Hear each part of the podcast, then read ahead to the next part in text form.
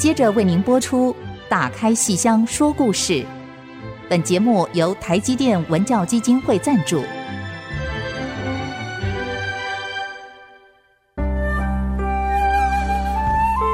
打开戏箱子，看见台上的精彩一刻。戏箱子里还有许多你不知道的喜怒哀乐、悲欢离合。让戏曲专家王安琪、罗世龙和您一起打开戏箱说故事。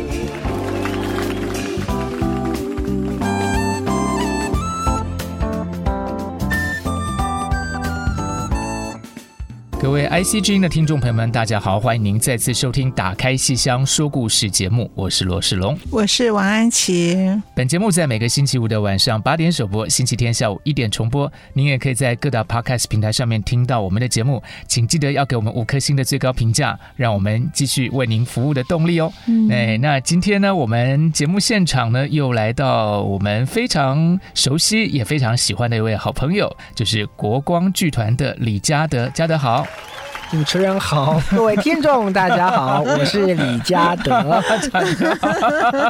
嘉德还脑子中还在背戏，对，永远在背戏，永远在背戏，一下就愣住了。对对，因为听说嘉德好像是会习惯把一出戏反复的听，然后反复的学。是的，对，就是平常没事的时候，就会把一些老唱片啊，或者是一些戏呀。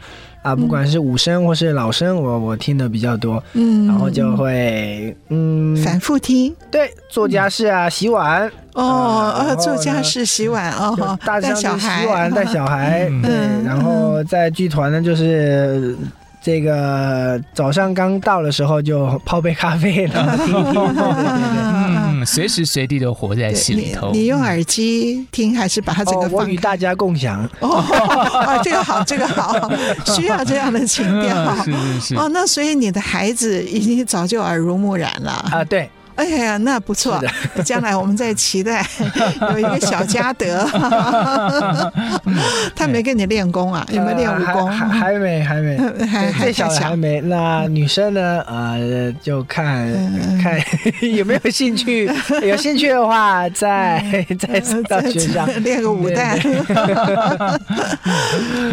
其实我们今天邀请嘉德来，是因为呃，马上就有一出呃，这个叫两出，对对对，是我们国。国光在三月份要演出的戏哦，这个有一系列的呃永恒时尚春分的演出。对、嗯、对，嘉德这次有重头戏哦。哦对，呃，因为如果我说他演武生，哈，常靠武生的什么什么戏，大家可能不惊奇了，因为他的武生戏本来就是他拿手的。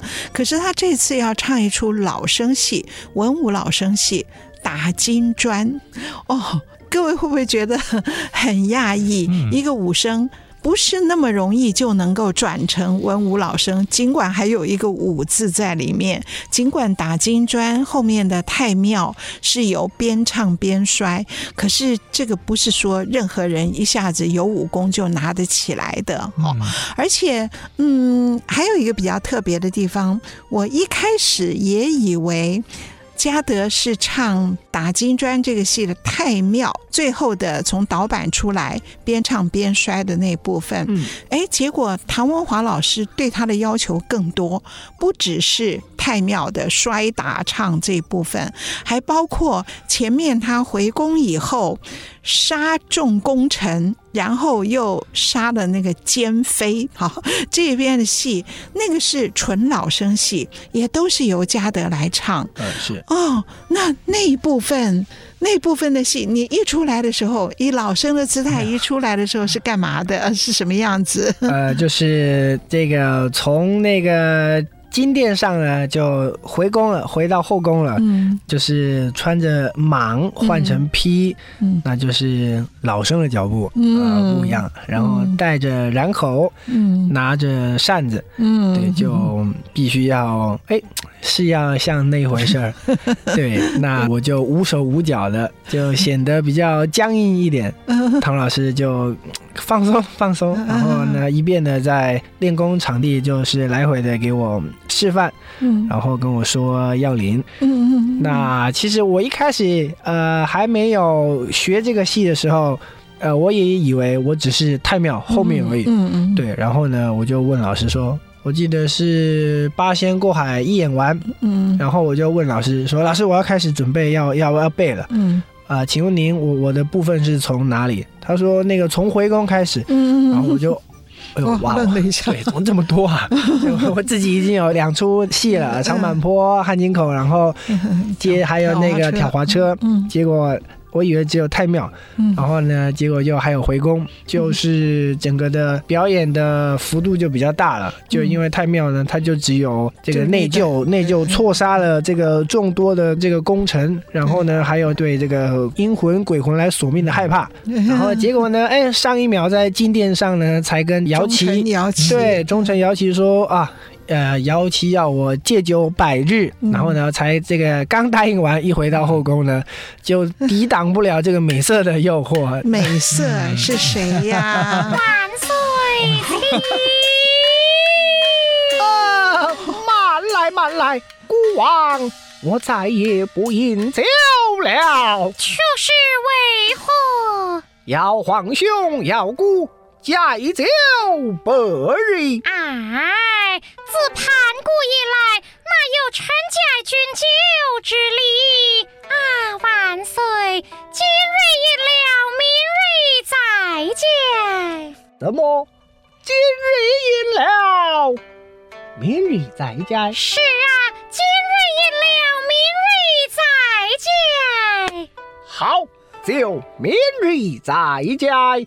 内侍看酒。哦，太有趣了！说美色，美色就来。然后自盘古以来，自盘古以来哪有臣要君戒酒之礼哈？然后这个美女就劝他今日饮了，明日再戒，就跟我们常常说要减肥，今天吃了，明天再减哈。哎，这个美女哪里来的？怎么今天嘉德就带了一个美女来了？美女就是不小心上一集留下来的。谁呀？Hello，大家好，我是婷瑜，这次饰演可爱又迷人的反派角色 郭妃。郭妃，林婷瑜演郭飞，为什么可爱？这个角色很讨厌，害死了云台二十八将。哎，没错，但是因为她就是长得太漂亮了，对，太漂亮了，才会把这个皇帝迷惑成这个样子。啊，所以婷瑜在这档里面，除了演春草闯堂之外，也帮嘉德来演这个打金砖里面的呃唯一的旦角儿，对？一起交流，一起交流，一起交流哈！你们合作愉快吗？挺愉快的，对，因为从那个 演《阎罗梦》的时候，对，那时候刚开始两个人肢体还很僵硬，哎，其实这一次就自然了很多。哦。对，刚开始那个时候就是因为《阎罗梦》已经经历过三世了，三世灵魂了，所以已经投胎了，已经投胎了。那个时候我已经跟他说，你就自然，你看我一点，你看我一点，对对对，你看我。看我，对，你那时候不敢看他，我看你啊，然后 明明就没有，还硬要说 我有看你啊。现在默契比较好了，对，很好玩，两个小孩。啊，现在就有这种美女哈，沉迷酒色就可以演出来了，是吧？对，现在经过比较多的这个舞台经验，然后之前的朱若豪老师、唐文华老师都一直在教我跟旦角的一些表演。演的使用方法，对，那我就一开始因为武生不会练习这些东西，对，就是耍枪花、扎靠、跑圆场、踢腿、翻身，对。对，所以呢，现在把这些东西主要是让我了解，多习惯的去揣摩，嗯。对，然后呢，在排练的时候呢，就跟学姐婷瑜就说，哎，我们两个之间再怎么配合一下，然后现在对这种表演。呃，有比较有一点点的心得了。对，我看你那时候演幽灵天子的时候，那个有女生在旁边就很不自在。呃，对，宁可被五马分尸，也不要也不要演这种生旦的这种有有任何情感的戏。这个看着这么明显吗？就是说会不自在的感觉。会的，真的吗？嗯、看得很明显吗？对，哦，其实演员在舞台上，你自己可能不自在啊，或者心虚啊，嗯、或是你你装出来的，哎，那其实都很明显，很明显。所以要慢慢习惯。嗯、哦，所以你大概原先完全没有想到，本来以为就是来唱太庙，哎，结果前面这个回宫这段还要还要经历这样的一段被调情的这个、嗯、这个先先潇洒，然后马上 被调情，对 对，然后他就犯下了大错。啊，所以这个戏为什么叫打金砖？这、嗯、这个郭飞这个美女是个非常关键的人物，她把你害惨了，而且害你杀了当初帮你建国的所有的功臣。我们说云台二十八将啊，所以最后这些冤魂们一起来索命。好，这是怎么样的一出戏呢？我们等一下再跟各位来介绍一下。对，好。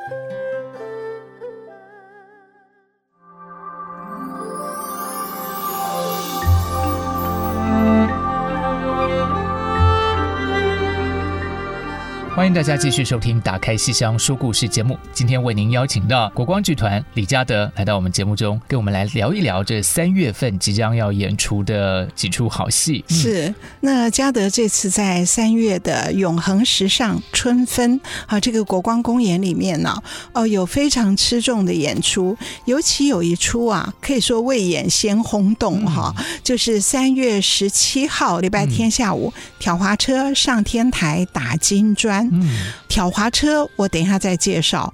好，这个后面两出戏啊，有的朋友可能不知道什么叫上天台，什么叫打金砖。呃，看戏的朋友都知道，这是非常非常重头戏、非常好看的这个经典好戏。可是如果没有看戏的朋友，可能不知道什么叫打金砖。好，我们去打一个砖头嘛，要拿什么来打？其实不是，其实是手拿金砖去打人。哦，其实是金砖打。可是这种民间的戏嘛，哈，这个戏在清朝的道光年间就在演，是非常民。间的戏，这种民间戏的曲，这个剧名啊很有趣，他就把动作动态写在第一个字，所以打金砖其实是用金砖去打，然后上天台又是什么呢？哇，这个故事真的是非常有趣。好，那么嘉德饰演，你演的是谁？呃，我演的是呃刘秀。对，对，刘秀呢，他是汉朝的这个 对汉汉光武皇帝。对，这这个很好玩呢。嗯、这个皇帝是历史书上好皇帝，零缺点的好皇帝。哎，结果在我们京剧里面，他是把帮助他打天下、创业，把汉朝中兴的云台二十八将全部杀光了。杀光以后，这二十八将围着他冤魂索命，嗯、然后他也被吓死了。所以在京剧的故事里面，汉光武、刘秀是杀人的。然后被吓死，哦、这个是完全不合史实的。所以有很多那个比较呃考究的观众在看这个戏的时候，我就看过啊。我的老师在台下看这个戏的时候就很生气，说京剧为什么这个样子？京剧为什么只是在台上摔摔打打，然后这么不合史实？然后那我就很生气，我就跑去跟我的老师讲说，不是这样的，你看戏不能用历史来看。你如果这出戏演的是秦始皇或是隋炀帝这种历史书上已经把他骂遍了、骂透了的昏君，那你这样演就没有意思。所以，我们应该要找一个历史书上说是零缺点的好皇帝。可是，我们民间的百姓，我们根本不相信史书，历史写的什么东西可能都是假的。我们心目中所有的皇帝都是沉迷酒色。滥杀功臣，所以这是皇帝共同有的样子。我们就找一个最好的皇帝刘秀来作为百姓心目中觉得君王就是这个德性，所以这种编剧法多可爱啊！那么，所以这个戏前面叫上天台，就是这个二十八个功臣。当然，我们舞台上不可能出现二十八个人，哈，对的，怎么一个剧团？我们剧团才三十六个人，对，就是把所有的功臣都杀光了，哈，然后上天台，这个功臣们，我们把它想象成是天上的二十八个星宿，这个新秀英雄下凡，帮助紫薇星君。帮助真主创立基业。而后他们就归回天台了，所以他们下了天台，然后又上天台，就是死掉的意思。好，那么打金砖是其中一个忠臣马武，手拿金砖要去打这个皇帝，结果这个皇帝还是滥杀功臣，所以马武自己用金砖把自己打死了。所以这个剧名就非常有趣。可是对于嘉德来讲，哇，这次谭文华老师亲自来饰演上天台里的这个皇帝。汉光武、刘秀，然后后半的这个打金砖全部交给李嘉德哦，你会不会觉得压力非常非常大哈？哎，呃，压力大其实还好，还好喜欢挑战。呃，就是因为我觉得压力大，其实还好，是怕自己的临场表现可能会不太稳定而已。对，那其实，在唱腔的技巧，然后表演的手法呢，唐老师都讲的很细的，所以我觉得嗯没有什么压力。对，加上我本来演出就不太会紧张，对，就主要是因为呃，当这些使用的方法，呃，唱念做打这些的使用方法，老师讲解的很细之后呢，呃，我才更明白的了解说，哦，我要怎么用我的身体。驾驭我的身体去操作，然后呢，展现这些唱念做打。嗯，那呃，有像是在上一段提到说，呃，像是回宫啊这种比较潇洒，嗯、然后生跟蛋之间的这种交流的啊、呃，不管是语气啊，然后跟那种眼神，这种是比较少展演的，啊、呃，比较少操作的。那这种呢就比较生疏，所以我觉得，哎，这个的挑战难度就比较大。嗯、对对对对，然后其余的这个唱腔，唐老师呢，他的师承呢是这个胡少安老师。老师对呢，那胡少安老师呢也是呃跟很多名家学过，呃，其中最有名的是是这个高派高庆奎。高派对对，那唐老师就是按照胡老师的这个高派唱腔的这个概念。嗯，然后呢，我大致上也是按着唐老师的这个、嗯、这个路子，因为老师以前演出的时候有录影，有录影。对，对我大致上呢自己先看完，然后呢老师跟我讲解，哎，其实差不多是一模一样，嗯，但是就是讲解的更细的，哎，唱腔的技巧怎么使用，嗯、然后那个气口，嗯、气口在哪边？对对对，就是因为什么时候换气？对，什么时候换气？嗯、那经过唐老师的这个讲解啊，我就更明白了一些。嗯但是呢，不常演，所以呢，可能看起来还生疏。那就是我大致上是了解了，实际的那个脑袋呢，跟身体上的器官呢结合起来，可能就不像武生这样这么顺啊。对。那好在这个太庙的部分是有边唱边摔边翻的。那这个摔跟翻，你是不是身体比较协调一点？呃，对，就是因为打金砖，刚刚老师说了，这个历史上汉光武刘秀呢，他不是这样，所以其实我有去查了一下这个资料，发现这个咱们京剧跟这个历史不太一样，结果我就哎。这不一样，怎么办呢？哐哐哐哐哐哐，那就参考了一下商周纣王沉迷于酒色啊，然后呢不理朝政这种这种概念，那套用起来。在自己看了呃很多个路子啊，有这个于魁智老师，他这个戏很有名，对对，谭元寿，谭元寿，对，然后甚至宝春老师的呃我也有看，就是参考各位老师们的这个表演方式。那当然我还是必须按照这次唐老师教我的这个路子。那刚刚老师说这个太庙摔啊，这个摔呢，我觉得哎这样的表演方式呢，跟我以往的表演呢，像是这个伐动物的潘璋啊，法子都的。子都啊，这个比较相近，但是呢，就是摔完了要唱，这个你摔完呢会噗霸大长啊，那个啊背啊，那个身体挺直板的，然后这样摔在地上，那这个身体的气息呢会不顺不均匀，对，所以必须要克服这个问题，然后来。让唱腔呢更饱满。是啊，就是我觉得最可怕的就是，哦，刚刚一个掉毛或者一个僵尸，然后起来马上就要开口唱。那唐老师有没有教你一些什么窍门？对，呃，目前现在是跟我说唱腔呼吸的点在哪里？对，就是要我先反复的先把唱腔弄熟了，弄熟了，弄熟了之后呢，再来，我们再实际的操作。对对对对，因为你这个摔啊什么是没问题的，只是要跟唱怎么结合，怎么找那个呼吸那个气息要顺，就是对。对，所以就是我想到时候这个在跟老师学习上课的时候呢，呃，问题应该会显现出来，就是可能还在喘，然后呢，这个腔啊，对，转腔转音可能就会有点顾不上来，还是需要多反复练习，让这个唱腔跟身段。达到稳定。其实武生啊，常常就会唱个曲牌子，唱昆曲曲牌子，载歌载舞啊。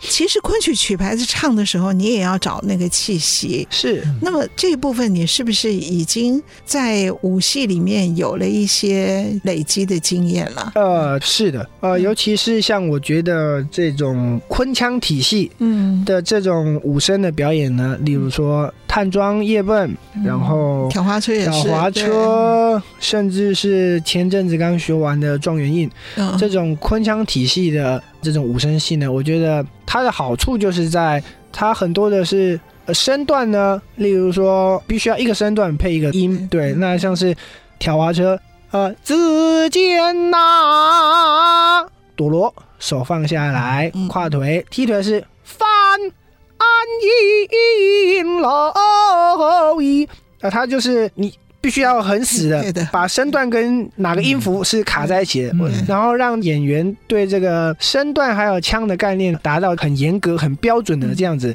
所以呢，很长的这个五声或者是武进、武丑、武旦，都是昆腔体系的这种戏来做开蒙。嗯，然后也就是让的唱还有身段两样呢都要到很饱满、很完美。嗯，但是呢，像我就觉得皮黄体系的这种武戏呢，我就觉得呃。我不知道为什么，我感觉可能是我接触的少，所以我就相对的觉得可能难难一点，难一点。因为它不是那么一招一式跟一字一音配的那么紧。啊。对。对，要在那个中间去找，是，所以对，就觉得可能是加上我也陌生，然后。因为感觉皮黄体系的这个唱腔啊，呃，它在框架里面的变化比较多，嗯，对，呃，对，然后总归一句，还是觉得啊，呃，自己接触的比较少。其实你讲的对，就是这样，他是。它看起来没有规律，可是你要自己找规律。对，这种无律之律是最难了。对，比给你设好一个框架，你塞进去要要难呢。所以这次这个从昆曲很熟悉的载歌载舞，唱到皮黄的，而且是老生戏，是这个从武生跨到老生啊！我们拭目以待。对，好 的，一定要来看，一定要来看。对，好，我们先休息一下，待会儿再来谈这几出戏。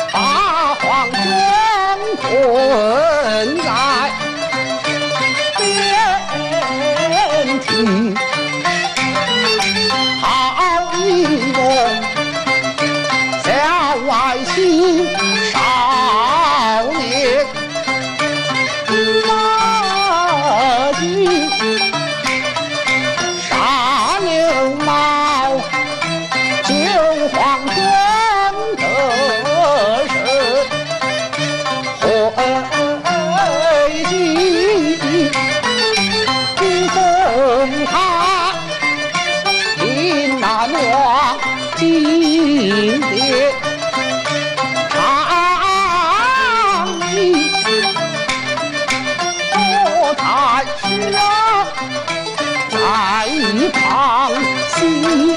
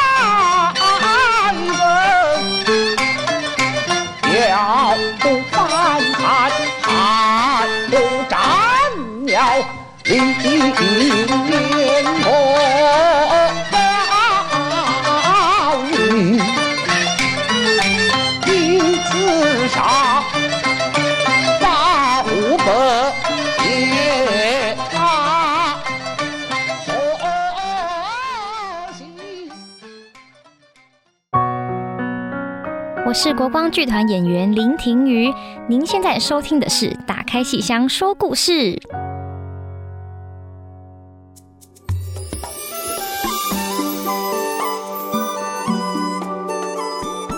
哎，刚才老师在跟家的谈了很多，就是说这个京剧里头无律之律这件事情，对对，这个上天台打金砖这些哈，怎么去抓那个，是很难的，对。哇，唐老师，唐文华老师本身经验太丰富了，嗯、那他是什么样的角色都可以驾驭。然后这个上天台，他真的是拿手戏。嗯、对，他的唱跟别人不一样，他的上天台的词哦，比别人多了几乎将近一倍。哎呦，哇，那个词一多，嗯、腔当然就更酣畅淋漓了。嗯、可是真的是过瘾极了。嗯、所以这次唐老师真的是非常宠爱嘉德，嗯、他要一方面。教嘉德打金砖，一方面他自己把前面的这个唱功戏，就是汉光武刘秀和他的忠臣姚琦之间的那种君臣的感情啊，嗯、那个都是唱功戏。那么唐老师自己来演上天台这段，带着这个欧阳婷的花脸演姚琦，所以那个唱唐老师自己登台示范。哦，有观众问我唐老师的示范演出，他、嗯。是不是在台上一边讲解一边示范哼哼？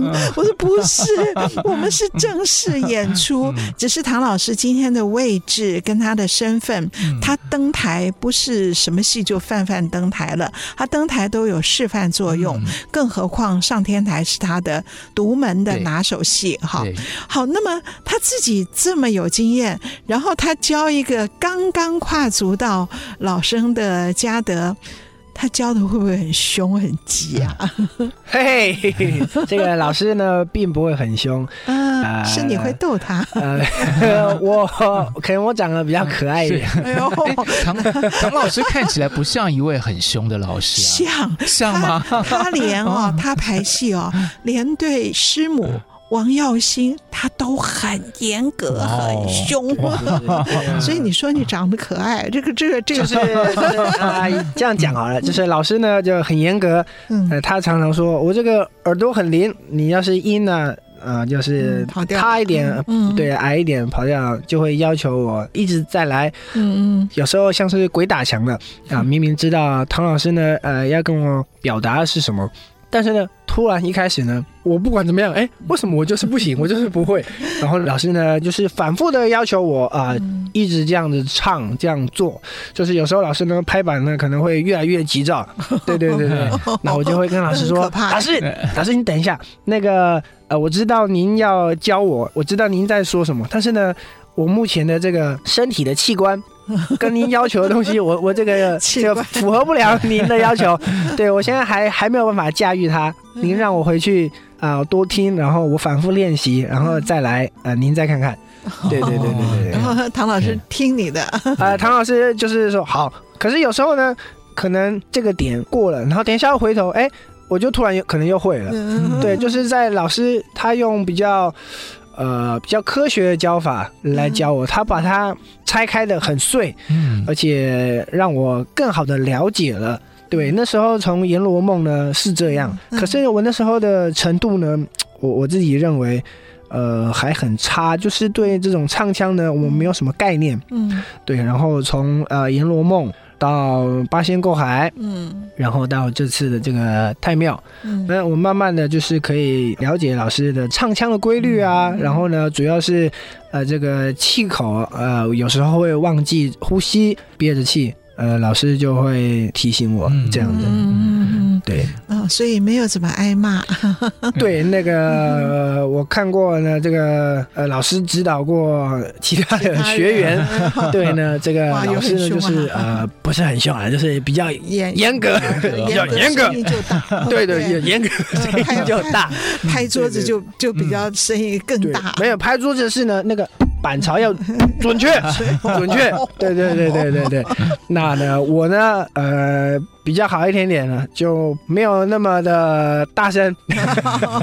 对对对对，然后呢，就呃，我觉得就是跟老师们上课呢，也就好玩在每个老师对他们的艺术呢有不同的这个见解。是，是那呢，他们呢总会有一个总结。嗯，对，他们的总结是告诉你，啊，这个表演的方法啊，就是直接这样子很无私的教给你。嗯、那那我觉得跟老师学习就是一个缘分，嗯、你能不能接受到他给你的东西？哎，这个就是那个缘分了。是、嗯，对对对，要是哎，你可以接受到，然后你觉得拿来呃也实用，那就是跟这个老师有缘分。对对对，那呃，我最近呢，就是有一些新的感想，就是啊、呃，因为呢，我觉得是。啊、呃，我在学校，然后呢，呃，又有经过这个呃延华文教基金会，那多次呢跟大陆老师学习，嗯、然后呢又多次的跟台湾的名师学习，是就是台湾呢跟大陆的老师呢，我都。都学习到，等于说我吸取了很多老师们的这个总结，就可以拿来让我使用。嗯，对，所以我觉得就是很好玩的地方在在这里。对，嗯，唐老师也是对你很有信心，因为我跟唐老师讲，我说嘉德这个舞戏是完全没有问题，可是他。唱老生，我还是有点担心。我担心什么呢？我觉得你总是鼻子过敏，对吧？好像鼻窦炎，啊、就是会一直要吸鼻子。平常就是不唱戏，平常讲话也就好像鼻窦炎。我说这样唱戏会不会影响你的那个？然后唐老师说他找到了正确的这种发声的方法，跟气口找到了，鼻窦炎就好了。哎，我觉得哎，好像真的有一点点，就是那时候。我在说唱腔的时候，这个特别一直跟我说注意呼吸气口的地方，我觉得就是有没有这个意识啊？因为我原本是没有这个意识的，然后老师跟我说完这些意识呢，有一阵子我觉得特别好，可是呢，有一阵子呢，自己练功啊，瞎练练完了哦，很累，累垮垮了。嗯，原本该注意的地方又不注意了，那个又有点塞回去了，所以 我就是。就是还是要从有意识的去控制身体的器官，对对对，连没有在练习的时候，也要去有意识的控制身体的器官。对，所以这演戏真的是很累，尤其你这一天是双出，对，所以你看唐老师的安排就是。除了唱老生之外，还要武生，就是文武双出。这完全是照李少春当时的规划哈。是 对，李少春都是这样一出击鼓骂曹，然后可能再一出猴戏啊。对，对那所以你这个前面挑滑车是，然后中间就是唐老师示范的上天台，对，然后后面你就接这个这个后面打金砖，然后包括太庙在内，所以。这个体力是已经是唱完这一出挑花车，大概都已经不行了哈，要喘很久吧，然后马上要来唱。这个唱还是连摔带翻带滚带爬的唱，嗯、你自己有没有把握？我自己呢，其实我应该算有把握的，因为、这个、你是有把握的，因为我问你，你在后面的这个上天台打金砖前面。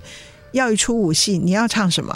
你说挑滑车啊？对，我们那时候大家都吓一跳。挑滑车是不得了的戏，你你不是说一个小小的舞戏，你说的是挑滑车，我 自己都忘了这个。对，呃，因为我觉得之前在剧团有很多的这个演出的机会。啊，特别像是《舞动三国》《阎罗梦》这种都要赶的角色，对对对，尤其都是一赶三，对。对，那就是在这个赶装还有体力调配的问题，习惯，我有一些经验了，不是习惯了，有一些经验了，对对对。然后呢，尤其是滑车，呃，之前又唱过成功的版本，对对，就是没有的休息，但是呢，东西都还在，那特别累，三十五分钟内完成。那那我就这次呢，就会在这个排练上。嗯。啊，因为现在有小孩，我回去要顾小孩，嗯、这个体力也恢复的比较慢，嗯、所以呢，我就释放啊，就要选择性的释放，嗯啊、对，所以我现在就是会想办法在这个轻排、响排。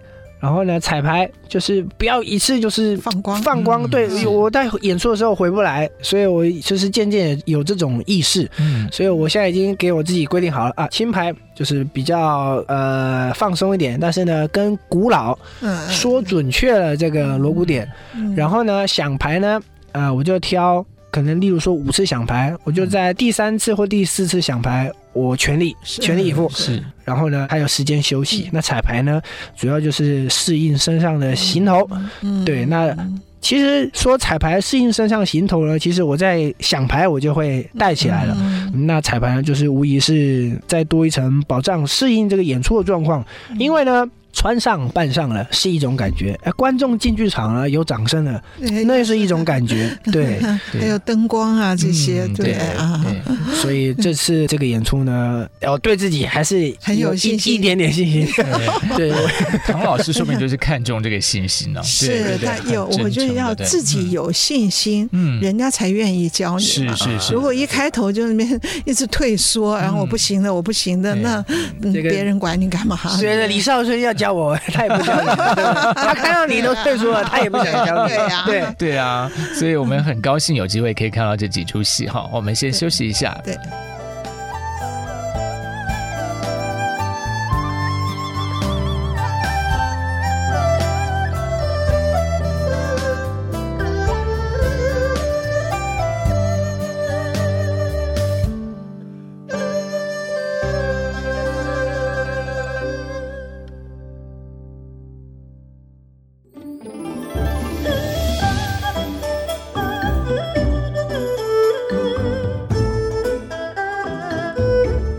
欢迎大家继续收听《打开戏箱说故事》节目。哇，我们刚才听到了好多出这个像打金砖啊、上天台、挑花车的介绍，但其实这一系列的这个永恒时尚春分。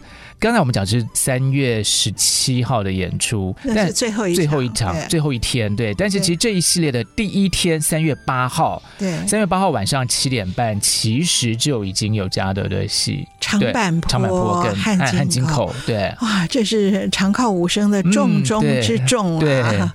我们一般都说，如果你身上没有一出长坂坡。就绝对称不上大武生，嗯，对，所以可不可以解释一下，怎么叫大武生啊？对啊，呃，这个大武生啊，其实我感觉啊，还有我学下来的这个经验感想呢，其实大武生呢，就是在这个武生的这个唱念做打的这个有武生有武生的唱念，然后呢，在舞台上的这个气质，还有这个那个派头派头，那其实呢。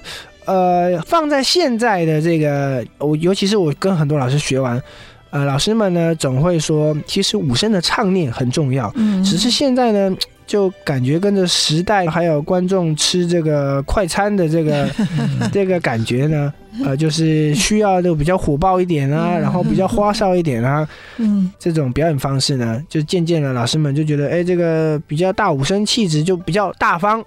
大方一点，然后比较稳重，嗯的这种感觉呢，呃，就比较不见了。呃，其实这次在剧团的安排了这个长坂坡汉津口，其实我这个超级无敌高兴的。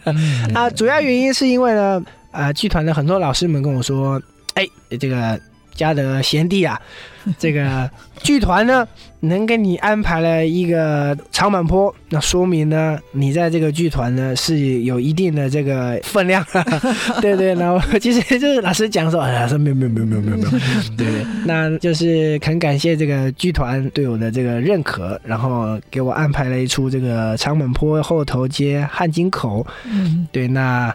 再来也是国光这个戏呢，演的时候呢，都是演的这个折子，近年来都是演的折子，一段一段的。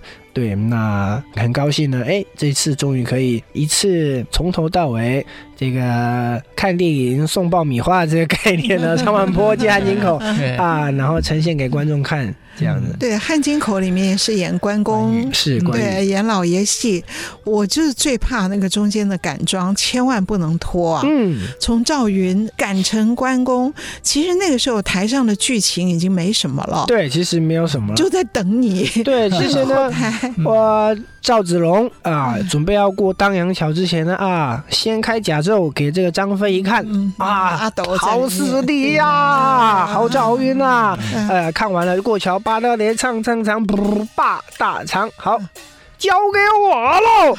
这个张飞就对张飞，然后呢，啊，在桥上大吼一声，那个吓死了曹操一员上将。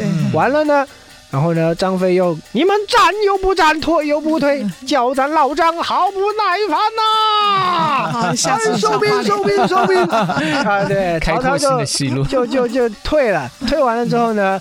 后头呢，那个曹操的兵就说：“那张飞折断桥梁而去，怎末将折断桥梁而去？哎呀呀！哇！对，那他就说：哎呀，你把桥梁折断，你肯定是怕我追嘛。然后呢？”就叫他手下的这个众兵将，那个每人各抱大石一块，填平浮水。对，当了桥，杀过桥去，生擒刘备。就是在这个他们垫桥的其中呢，就是我在后头赶场的这个。对，后面这一段我们看不到，你告诉我们的听众朋友，你在后面怎么样赶？对，你冲到后台以后，第一件事做什么？我已经想好了，然后我会在这个排练的时候呢，就这个。呃，我们大致上可能会试个三次吧，确保赶场的这个对要要安全精算哦。对，我已经想好了，赵云一下后台，把枪跟后底脱了。嗯，为什么要脱后底？因为我在后台要跑，我得快。嗯，对，一到后台，枪交给人家，后底脱了，盔头褪了，然后呢，呃，这个身上的。原本的靠旗、靠绳解开来，靠度解开来完之后呢，我彩裤也不脱，我就直接套上关羽的彩裤。对，关羽的彩裤完了之后呢，再多搭一层胖袄，然后呢，护领再搭回来，先穿这个衬衣，黑打衣，打完了之后呢，赶快的呢，哦，我刚刚在脱的这个期间呢。我就会请我们这个相管的老师呢，我边拖的时候呢，我就把我的头伸出去，他就拿了这个呢湿纸巾加卸妆油，把我脸上俊脸的油彩呢先擦掉。擦完之后呢，我等一下呢，那个上红呢就好上了。对，因为其实我原本想说我不要卸，可是呢，有时候呢，你里面又有一层有一层俊脸的油彩，又有汗，你到时候呢不一定上得去。我想说，算了算了，我还是请这个。呃，香管老师帮我先把局部擦掉，完了之后，擦完之后呢，再拿湿毛巾一一擦，擦完干净了，赶快就到后面抹红，抹完红了，然后就就画画眼睛，自己抹，对，自己抹，我都自己画，对，就画眼睛，画完眼睛眉毛，然后呢，这个嘴窝啊，然后下巴画一个叉叉，代表这个不是真的老爷。好了，差不多呢，就赶快去穿服装，老爷的这个绿靠打絛子。嗯，然后呢，穿完了，穿老爷的厚底，好了之后呢，勒好头，勒好头呢，有多余的时间的话，才可以再过来去细修脸上的一些这个这个局部的一些线条。哦，对，如果你一直为了线条，然后呢就赶不上了。对，所以呢，大致上的眉毛、眼睛、嘴巴这边都大致上画好了。细部的线条要等到多余的时间才能去描，嗯、对，好了之后呢，我想，哎，对，因为我一直那个没事的时候就三不五时一想，我，对，那我想应该差不多了，就是排练场到时候实际操作了，我想应该没问题。对，因为你《阎罗梦》里面有项羽赶关羽，对，那个那时候试过，对，但是那个呢有二十分钟，对，这个只有十分钟，对对对对对，这是这是后台的大戏，对，而且不是你一个人能够完成的，要不仅是相管老师，还有其他所有的这个同伴们要一起帮忙，哦，对呀，很精准的，对，分秒必争，要感谢的人好多，你特别还要感谢。哦，我特别还要感谢，就是咱们这次的这个糜夫人。哦。啊，就是我们这个国光剧团的另外一位精神支柱，这个魏娘娘魏海敏老师，魏神，对对对对，就是特别感谢魏老师。呃，愿意带着我演出，真的，对，真的是特别演出哎，真的，尤其是呃，我去年在跟汪胜光老师学小山河的时候，然后呢，汪老师都说，哎，嘉德。你知不知道这个国光刚成立的时候，老师长坂坡是那个跟那个魏娘娘的 魏海敏老师、唐文华老师演的？我说哇，那老师那个剧场肯定这个炸窝了吧？是，然后呢，老师就说你要是能那个让两个老师带着你呀、啊，这个剧场就效果就太棒了。我说我说啊，好好好，是是，希望有这么一天，老师。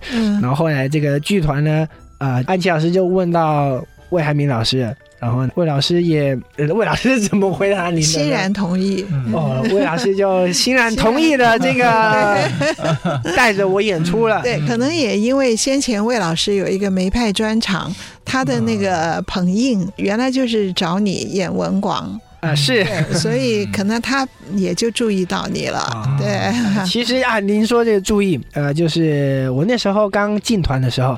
在这个团里，我记得我是好像是一一七还一八年七月一号进来的，嗯、但是呢，在十月我有一场这个战绩中，嗯，然后呢，魏老师看完了，嗯，我特别记得老师呢，在这个剧团的群组上面有说，哎，嘉德这个孩子呢没看过。这个战绩中呢，一招一式，然后呢，功夫也挺好，这个好棒。啊！我就记得哦，从那时候哦，我赶快截图留哦，我那时候就赶快截图了，对对，你说凡是哪个老师对我特别称赞，我都有截图。对，还有像是我的毕业公演，这个也是战绩中，这个吴兴国老师看完了，也说这个很棒啊，对对对，然后希望未来我多跟老师们学习，然后呢，不能只唱武生，嗯，老生也要唱，对对对对。然后就是那次演完了这个哦，那个时候魏老师就就给你留了，对，老师就给我鼓励，对对对对对。可是魏老师有跟我说，嘉德是个好演员。别让他这么摔 哦！哇，真心疼啊！哎呦，可是我想，我想趁年轻不衰，等你老了再衰，老了再衰，骨头就断了。对，所以就这个年轻的时候，这几出要摔的戏，你看这个吕布试马、法子都都衰呀。对，潘璋那潘璋还是特别特别武进的戏，这样啊，所以这个嘉德现在呃各方面都好，然后呃台。上了这个武生的派头气度哈，也能摔。啊，所以我们不过魏老师说的哈，吴兴国老师也说的，一定要往老生也要开始，因为到底武生的年限就是四十能唱，五十就终究比较累了一点，所以要给自己开辟。另外一条，这个京剧里面老生终究是头牌，是。对对。当然每个人嗓音条件不太一样，可是跟唐老师好好的学习，嗯，对，好好有这么好的资质，这么多的老师在协助，在教导，相信这几出戏都是观众必看的好戏。对，是。打开戏箱说故事，今天节目就到这边要告一个段落了，非常谢谢您的收听，我是罗世龙，我是王安琪，我是李嘉德，我们下次再见，拜拜，拜拜。